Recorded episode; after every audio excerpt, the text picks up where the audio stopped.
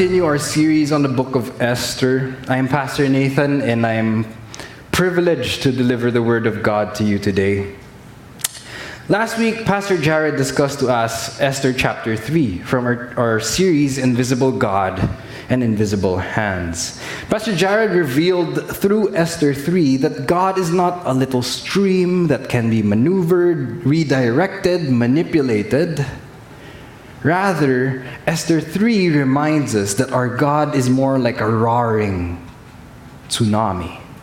A tsunami that cannot be controlled, a power that can only be worshipped. And so the people who see God as a God that can be controlled, manipulated like a little stream, create their own plans, direct their own lives, and after they have plotted all their plans, they ask this little stream to water and make it bear fruit. Oh, dito ka.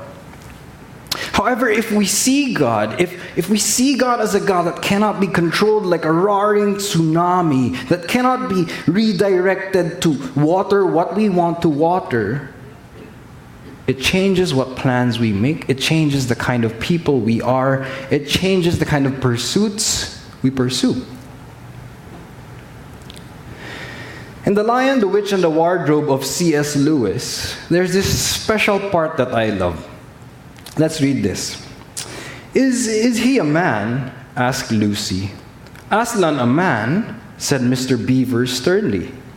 Certainly not. I tell you, he is the king of the wood and the son of the great emperor beyond the sea. Don't you know who is the king of beasts? Aslan is a lion, the lion, the great lion. Oh, said Susan, I thought he was a man. Is he quite safe? I shall feel rather nervous about meeting a lion. That you will, dearie, and make no mistake, said Mrs. Beaver. If there's anyone who can appear before Aslan without their knees knocking, they're either braver than most or else just silly. Then isn't he safe? said Lucy.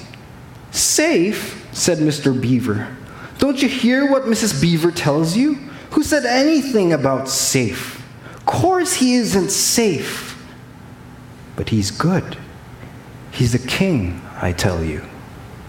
I'm longing to see him, said Peter, even if I do feel frightened when it comes to the point.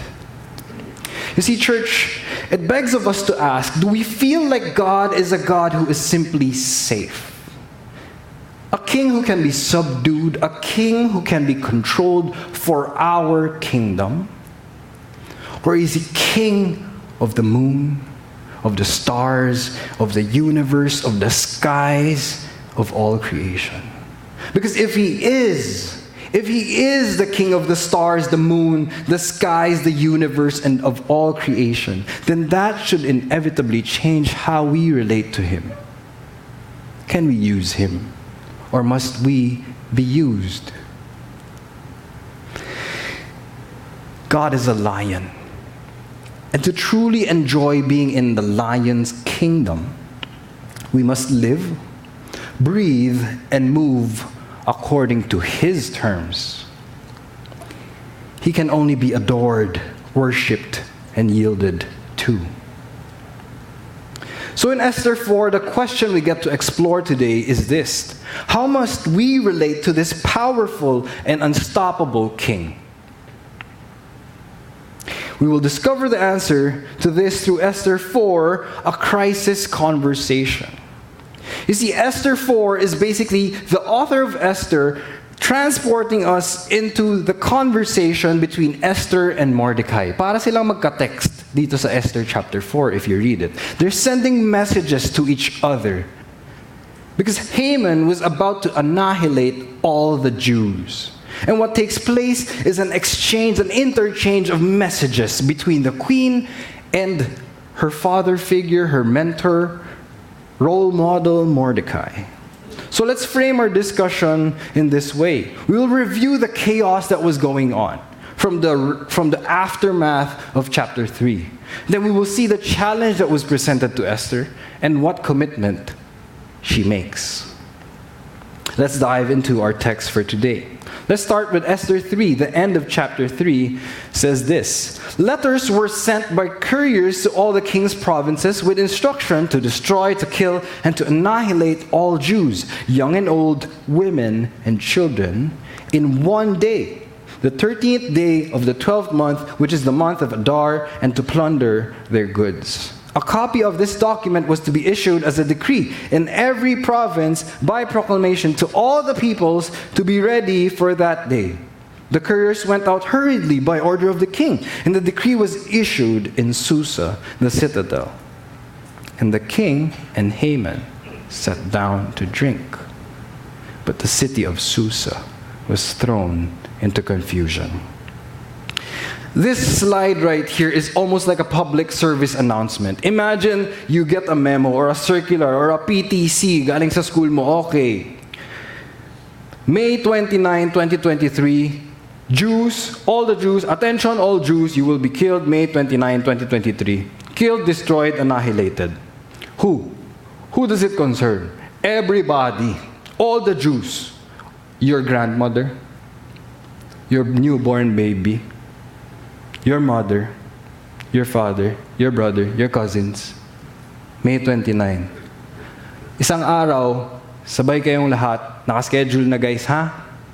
Ano sabi niya? Be ready for that day, ha? It was a ruthless letter. It was a cruel letter. You would have received it with shaking hands. What? You look around the room, every one of us will be killed on May 29, 2023. And then suddenly, the author of Esther brings us back into the throne room. After we follow the couriers delivering to the cities, to the, to the provinces, we go back to the throne room and then we see Haman, King Xerxes. Let's toast to this. Tara, inuman. And then they sat down and they started drinking. What kind of a picture was this? Haman and the king started drinking. After all the Jews were shaking, they're frantic, they're calling each other, they're rushing to their parents' house. Papa, did you see?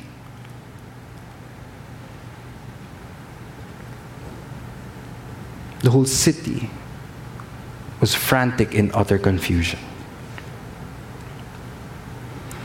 This is the chaos that was happening. And when Mordecai learned all that had been done, Mordecai tore his clothes and put on sackcloth and ashes and went out into the midst of the city. And he cried out with a loud and bitter cry. He went up to the entrance of the king's gate, for no one was allowed to enter the king's gate clothed in sackcloth. And in every province, wherever the king's command and his decree reached, there was great mourning among the Jews with fasting, with weeping, with lamenting. And many of them lay in sackcloth and ashes. It was a picture that was being painted by the author. Inside the castles, no mourning, no weeping, no lamenting was allowed. Only ha ha ha. And the king was drinking in his throne room, outside the palace walls, wailing weeping, sounds you could almost hear outside the palace walls. Constant crying throughout the day. The sounds that we hear in memorial services, yung last viewing, yung mga groans that you've never heard of, almost animalistic, like the soul was crying, not the man. It was, it was your heart crying, not you. Those are the kind of cries that were going on in Susa. The Jews were weeping as a nation, as a people and the king was drinking with Haman. Cheers. It's irony. It's the chaos that we're entering into in chapter 4. And so as I try to imagine this chapter, there's probably gallows already being set up. Habang nagiinuman si Haman and the king, his engineers, his staff were setting up gallows for the one-day execution. So you're walking around the city, you're crying, you're running to your parents' house, but you see people setting up gallows. Thousands and thousands of gallows, probably. Is this a joke? Armageddon? What's, what's going on? So imagine you were a Jew. back then? What thoughts would you be having? When we go into a memorial service, we're so sad for that one person because that one family lost a family member. But imagine this time, all of us are about to le- lose each other. What kind of heaviness, what kind of weight was the tone that was being set here in chapter 4? It was not a sunny day. It was probably raining. It was cold. But it was not actually raining. It was just cold in your soul. There's this eeriness to death. And you can't do anything about it. It was family, community, and nationwide chaos. And so when Esther's young women and her eunuchs came and told her, the queen was deeply distressed. But you see, what was told to Esther was not the decree. What was told to Esther was that your uncle, Mordecai, di ba uncle mo yun? He's out crying, he's wearing sackcloth and ashes, and he keeps crying all day. That's what they told the, told the queen. And what happened next? Because she was in the palace, she didn't know. So what did she do? She sent garments to clothe Mordecai so that he might take off his sackcloth, but he would not accept them. Irony once again. Inside the palace, the queen was kind of unaware. Ah, umiyak lang siya. She's wearing, he's wearing things that doesn't allow him to come into the palace. So let me give him some, something else to wear so that he can come in. There was this disconnect from the queen to the actual cries of the nation because she was in the throne room, because she was in the palace. She was in a good place. She was probably being, her hair was being combed as the news was brought to her. She was sitting pretty, literally. If you were Mordecai and then you were sent clothes on that day, you would probably say, Ano ba to? The last thing I care about is what I'm wearing right now. And for us as audience, you might be saying, Ano ba yan, Esther? But you see, it's kind of weird also because somehow we do this often too. Let's read on first. Then Esther called for Hathach, one of the king's eunuchs who had been appointed to attend her, and ordered him to go to Mordecai to learn what this was and why it was. Hathach went out to Mordecai in the open square of the city in front of the king's gate, and Mordecai told him all that had happened to him.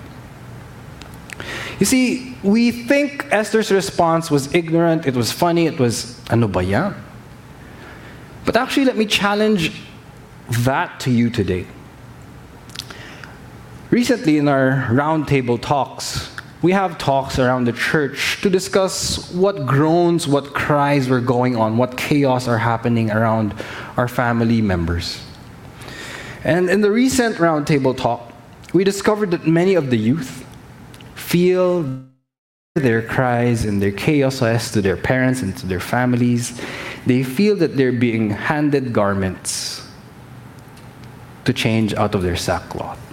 What do I mean? Parents immediately jump to suggestions, advice giving, and saying, ah, ganito kasi yan. Yan, kaka-computer mo kasi yan eh.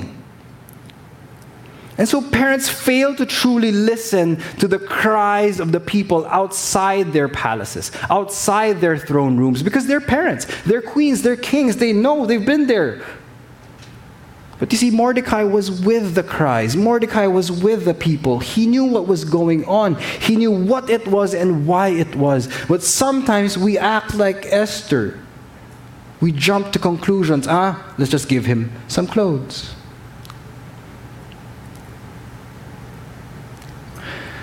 It's almost like our babies when they cry. What do we do? Instead of understanding why is the baby crying, we give him a pacifier. Mm, mm, chupon, chupon. That's what Esther was doing. Oh, oh, stop, stop, stop crying. Change your clothes. Pacifying. So sometimes church, our solutions to the cries of our people become pacifiers rather than healing balms. They stop them for crying, but it still hurts. You change your clothes, but you're about to die. You're wearing silk from the queen, but you're still dying inside. How have we done this? Many of us are business owners also. And you hear of underperforming employees in your business. You hear of lazy employees, maybe, sackcloth and ashes. And what do you do? Uh, bring him to the HR. Oh, let's give him more money. Maybe you just need, ah, gusto na naman ng raise to. Pagka tinasa natin to, di natamad to. That's sending clothes to your Mordecais. Are we willing to truly learn, truly understand what it was and why it was with our people? Do we go down to the depths outside our palace, outside our platforms of being boss, kings, and queens of our kingdom to really learn the cries of our people? Or do we jump to simple solutions? Ah, I have to share the gospel kasi ang tamad-tamad niya. Really, church?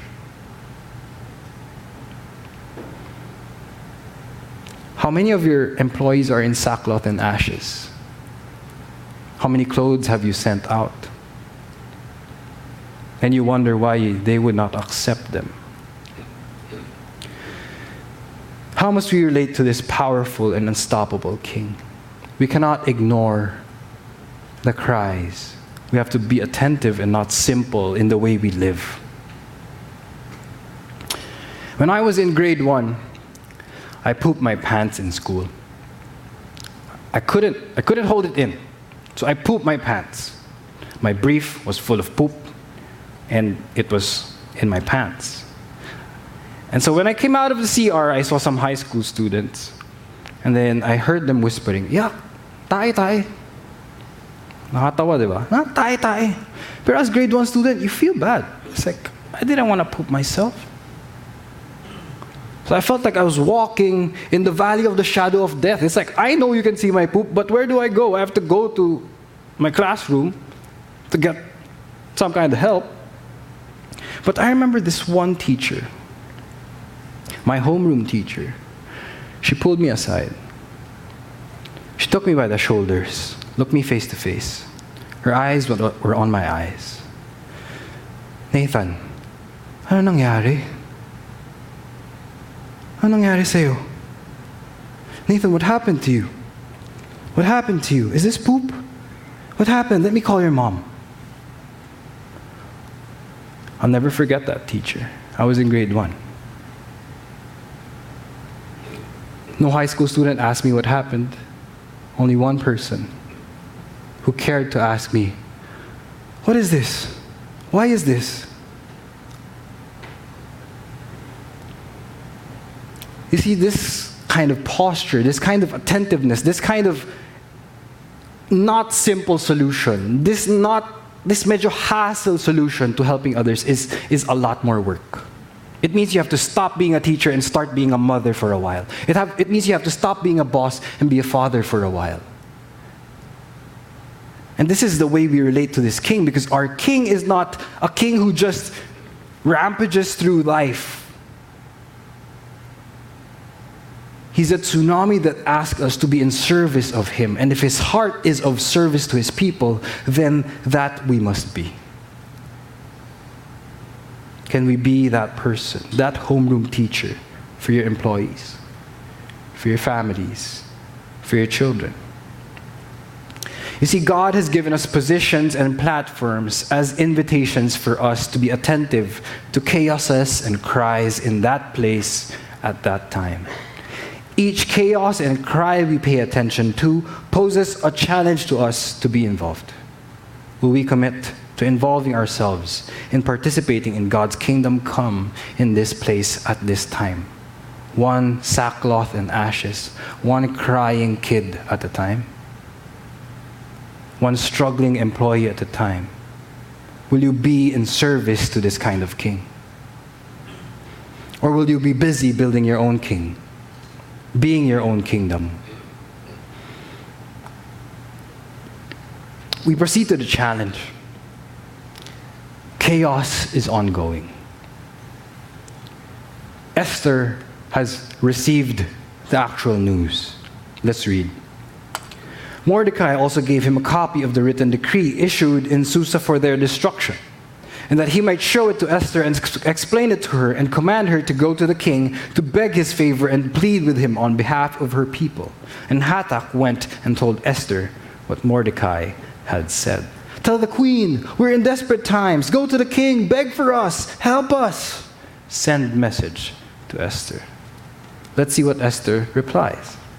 Then Esther spoke to Hathach and commanded him to go to Mordecai and say, all the king's servants and the people of the king's provinces know that if any man or woman goes to the king inside the inner court without being called, there is but one law to be put to death, except the one to whom the king holds out the golden scepter so that he may live. But as for me, I have not been called to come into the king these 30 days. Send message to Mordecai. Esther was saying, Everybody knows alam mo yan, you also know that if anyone just enters the throne room without the invitation, it's straight death. So what you're asking for me is suicide. Send message. Then Mordecai told them to reply to Esther. Do not think to yourself that in the king's palace you will escape more than any more than all the other Jews. For if you keep silent at this time, relief and deliverance will rise for the Jews from another place.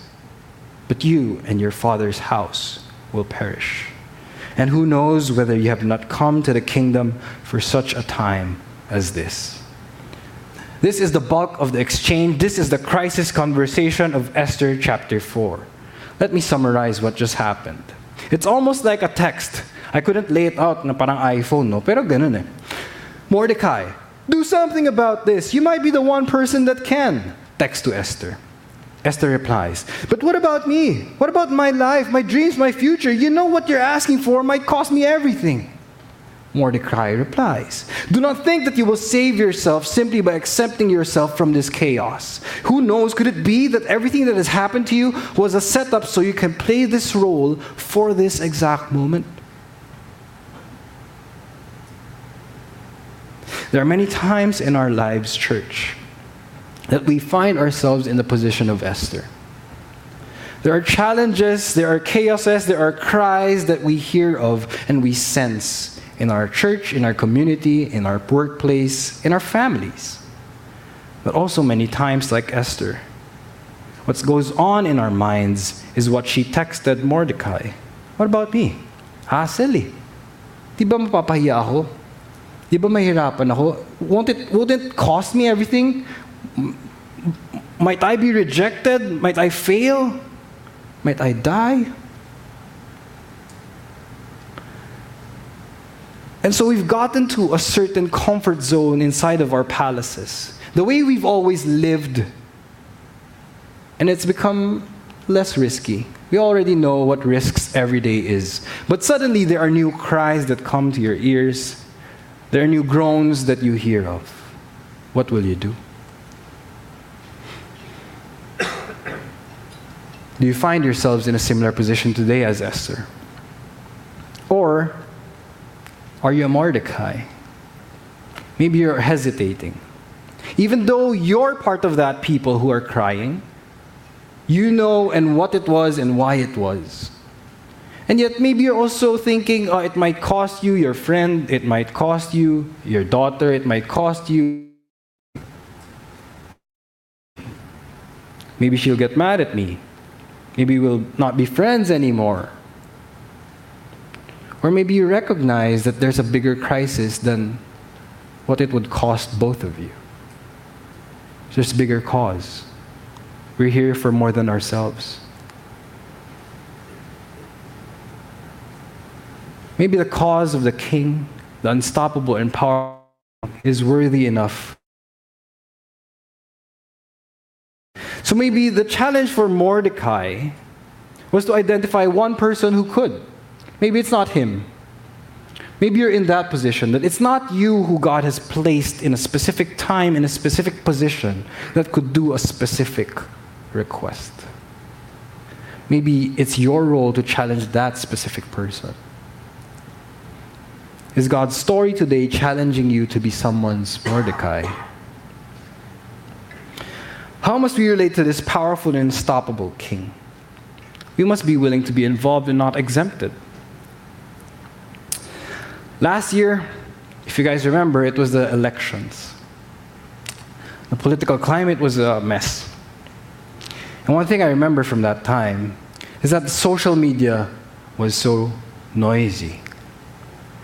And one of the saddest posts that I kept seeing was Christians, oh, they profess to be Christians, saying, Why is the church so silent? Why is the church so silent? Why is the church not speaking up? Why is the church not fighting for our rights?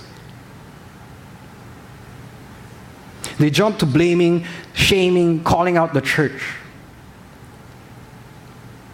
But if you truly think about it, what is the church? But the people of God. The church is not this building, whoever works here, or the pastors. That's not the church.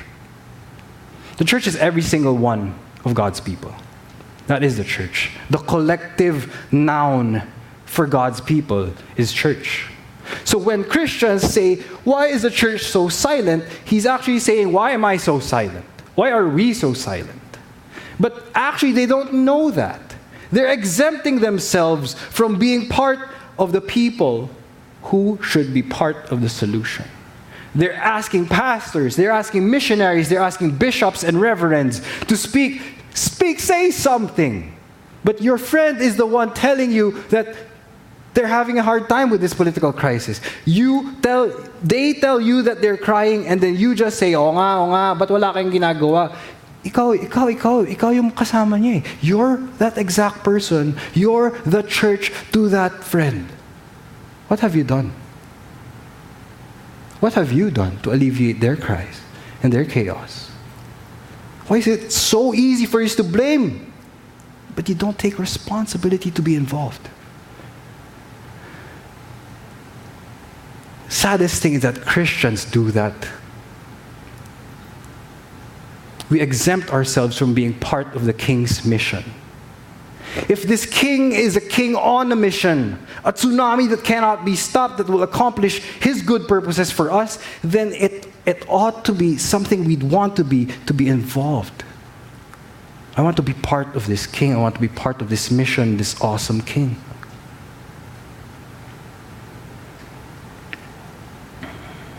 How have we exempted ourselves, church, from participating in the mission of the powerful and unstoppable king? How have we ignored the specific platforms and positions He's set us up on to participate?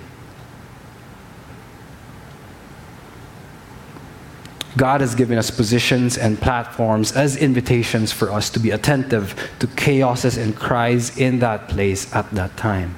Each chaos and cry we pay attention to poses a challenge to us to be involved. Will we commit to involving ourselves in participating in God's kingdom come in this place at this time. Last, commitment. Mordecai drops the bomb, remember? Esther, it might be you. Maybe this is your time, Esther. The ball, so to speak, was in Esther's courts now. Let's read her resolve.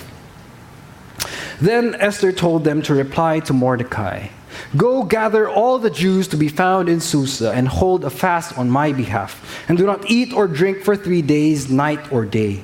I and my young women will also fast as you do. Then I will go to the king, though it is against the law.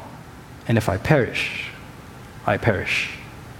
Mordecai then went away and did everything as Esther ordered him. Before we discuss this verse, we have to remember who this Esther was. What the author of Esther has shown us so far about Esther can be plotted out this way. Remember, Esther was an orphan, she was a nobody. She was just picked up by Mordecai. But she happened to be very, very beautiful. She had a beautiful face, beautiful figure, she was pleasing to, to the eyes. So she was taken into custody. Not because of anything else, but because she was beautiful. So she was taken into custody for a beauty pageant. And then, because of her beauty, she won public favor because of her appearance. And because of her appearance, the king loved her and chose her to be queen because of her appearance. How do you think Esther viewed herself from chapter 1 until chapter 4? All those years. I am a beautiful person, and beauty is my contribution to the kingdom.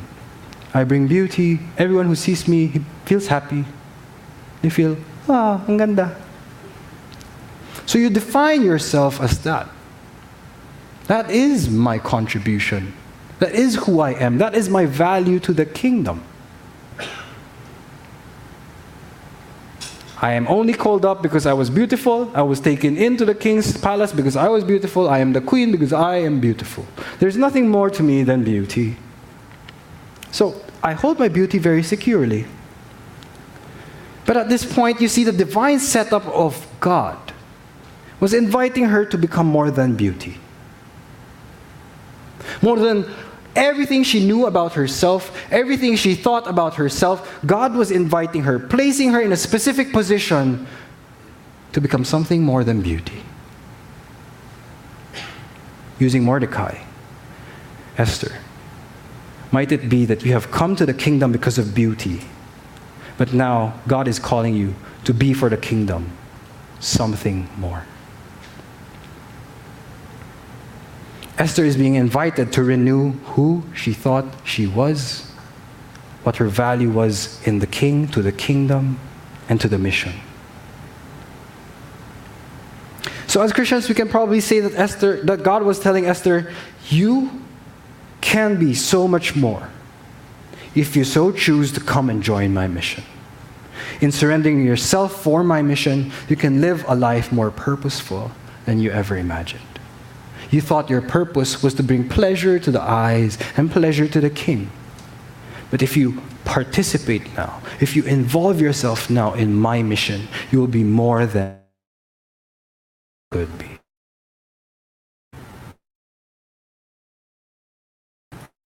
Not what mission lacks. All of us exist yeah, we live, we, we have our jobs now because probably, mm, my dad was a boss, so now I get the family business. Oh, I'm in this career now because I took this course.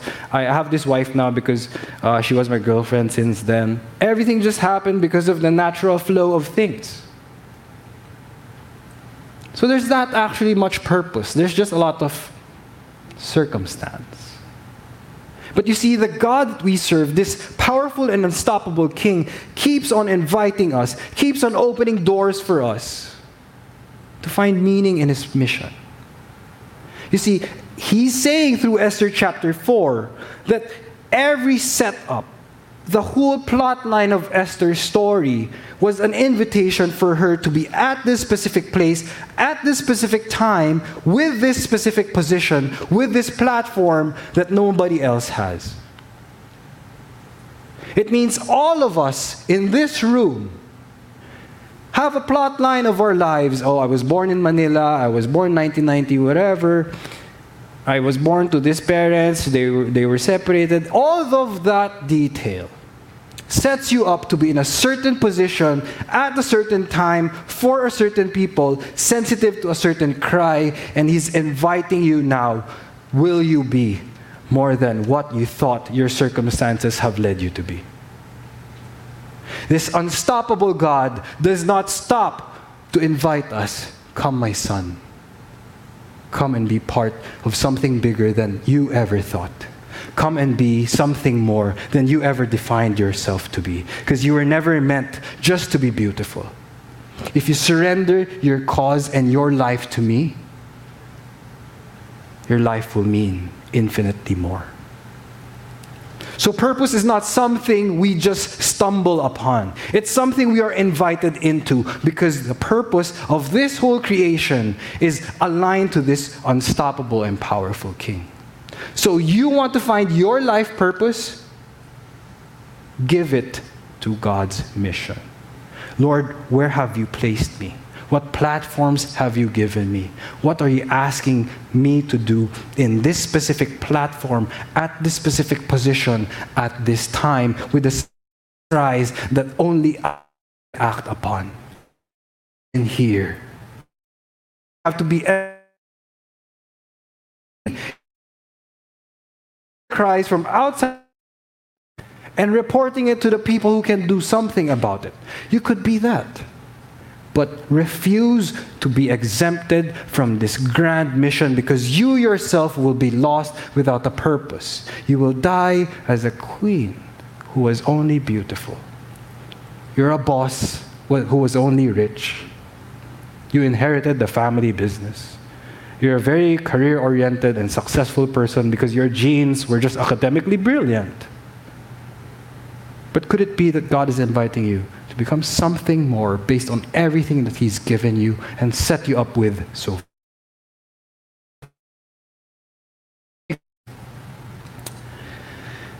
Esther somewhat moves in this circular pattern. You see, Esther was called to a specific position, to a specific platform, for a certain job with certain roles because of her beauty. And so, as she got used to this routine of her beauty and of her queenship, there are certain things that she was used to doing, certain routines that she was used to having, certain responsibilities that were comfortable, and the risks were mitigated because it was routine.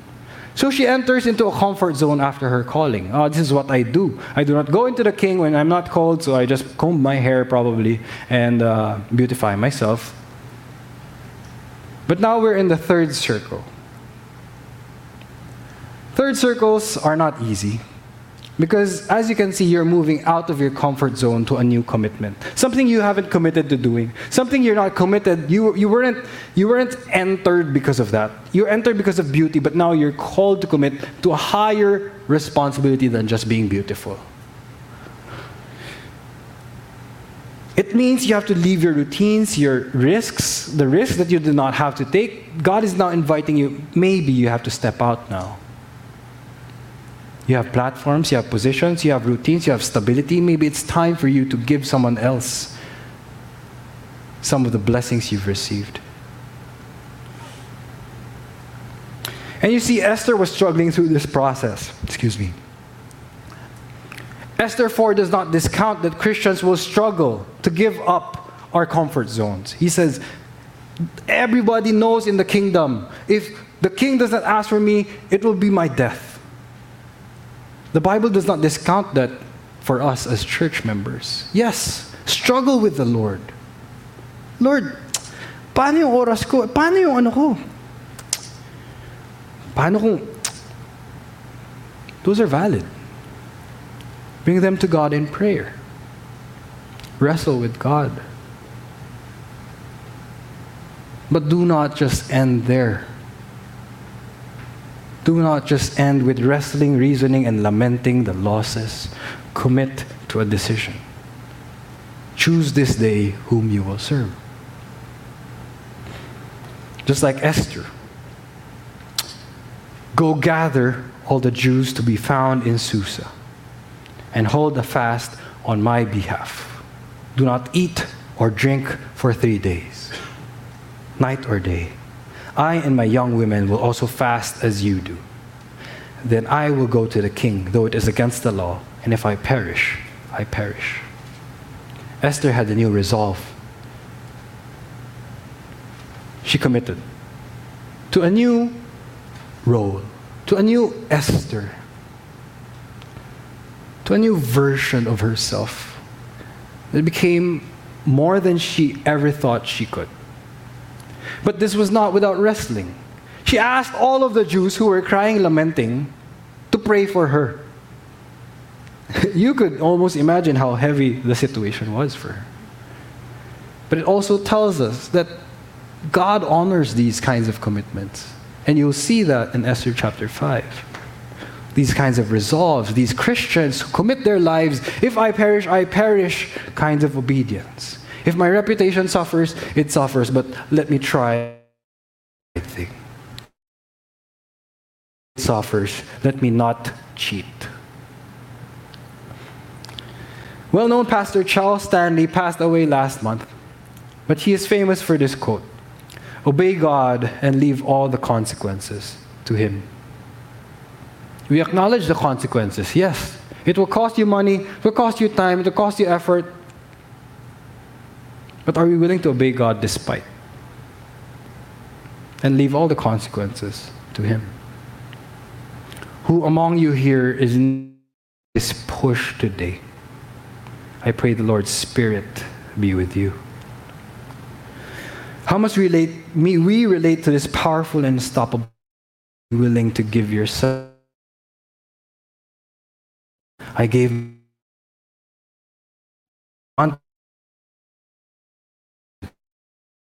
spokesperson as well.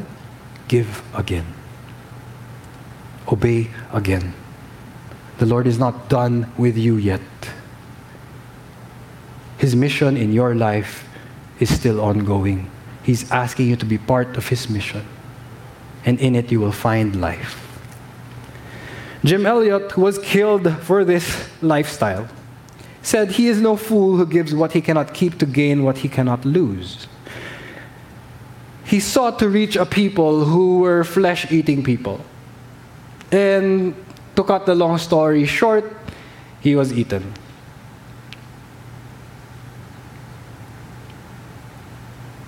But he gained something he could not lose. Eventually, the whole tribe that killed him became Christians. His son went back there and are now friends with the tribe captains and the tribe chiefs. Could he have seen that when he was about to make that commitment? Probably not. But he obeyed God and left the consequences to him to gain what he cannot lose to give what he could not keep his own life. Church, obey God and leave all the consequences to him. I know this is hard, it's not easy. I'm not trying to make it seem easy. But learn from Esther. Ask for a fast. Ask for prayers from your friends, from your spiritual mentors, from your pastors, from your people, from your groups, from your discipleship groups, from your journey groups, from your friends. Ask for prayers and fasting. I don't want to do this, really, guys. I really don't. Pray, please, pray for me because I think I need to do this. Pray for me, please. Please. We don't have strength to be that good, but from spiritual strength we can be depending and surrendering ourselves to the power of the Spirit. We have our reset prayer and fasting week coming up this June. Might it be the Lord's invitation for you to pray and fast, to commit to being something you never thought you could be? Is there an invitation from God to you waiting at the table? Are there cries outside the palace walls you've been trying to ignore but now they're getting so rampant. Maybe God is asking you to act, pray, and fast. I think I have a few more minutes. Okay. I never shared why I became a pastor.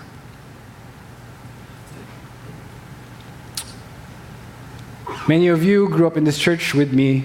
Some of you saw me grow up in this church. I was the least person who you would thought would, would become a pastor. I was only here because my parents were church attendees here since they were singles. I was just here. So fast forward, I built myself a career. I graduated from physical therapy in 2015. I worked, worked, worked into a clinic that I had dreamt of sports clinics treating athletes was my dream job. I got to the throne room, if you were, if allow me to say that. I was making good money, I was making good progress in my career as well. There was good education, there was good personal development, there was good career opportunities up front. Everything was good. Comfort zone. Risks were low, benefits were high. But there was this one patient who tore his ACL but he happened to be a pastor.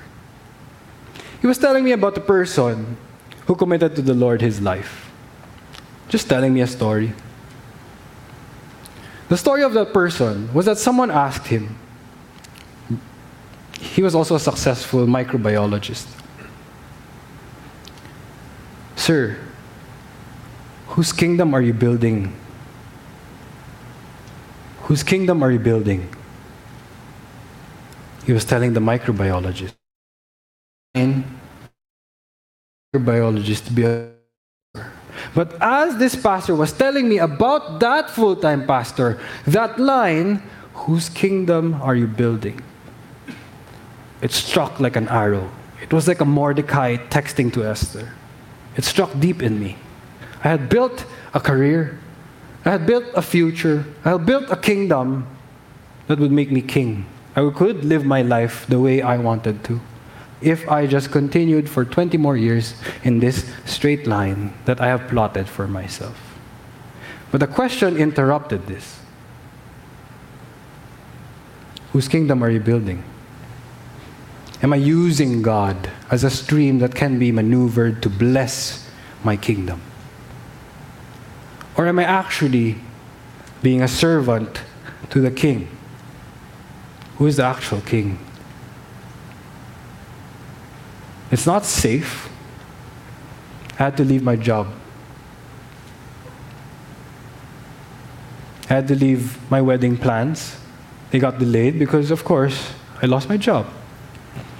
Having no job depletes all your savings. So everything that I built for those three years of working, they started being sapped because I quit my job. Walang kita eh. I was afraid the whole time. It's not easy. It's like, oh, galing, galing, passionate, last ng faith mo. No. Every single day, I was looking at my savings, they're like, Lord, ano ba to? Tinawag mo ko dito, tapos ganito. You called me here and this is what's happening. You know what you're asking from me. It will cost me my life.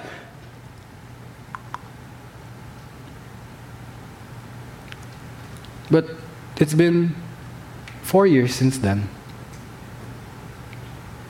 My savings are not my savings are not very big still.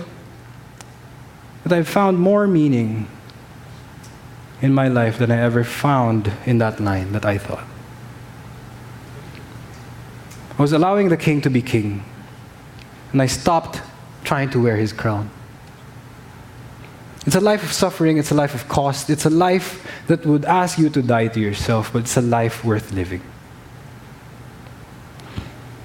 So I pray that today, church, you don't have to become pastors, all of you. but be what God is asking you to be. Be what God is inviting you to be, according to the positions, the platforms, the resources, the places, the cries that He's allowing you to hear. Be there with Him where He is. And your life will be worth more than you could ever imagine.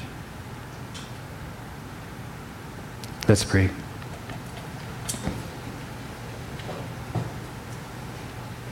Father, we commit ourselves to you. We confess that we have used you to build our kingdoms. But also, we confess that it's so hard to allow you to be God, to be King. Teach us to surrender, to trust, to obey, and also to surrender even the consequences, even our fears during that surrender. Help us to overcome our belief, even in our unbelief. Help us in our imperfect decisions, in our imperfect commitments. We offer ourselves to you. In Jesus' name, amen. So there's this new portion for us today. It's an invitation for you to be in your own prayer time. We'll use around a minute or so to invite you to enter into your personal conversation with God through some questions. So I'll step back for a few minutes and ask you to speak to God directly. Let's close in prayer. Father, you have, the, you have heard the prayers of your children, of your people. Honor their desires to be of use to you, but also hear their cries of resistance, of reasoning, of logic. In our insufficiency, Lord, supply us grace. In our weakness, give us strength. May this sufficiency, may this wholeness move us into action. We commit our lives to you, to the one who has given us everything, who did not withhold anything from us. May we also not withhold anything from you. Help us to serve out of our fullness that you've gifted unto us, so that others might experience your fullness as well. In Jesus' name we pray. Amen. May I invite you to all stand as I give you the benediction.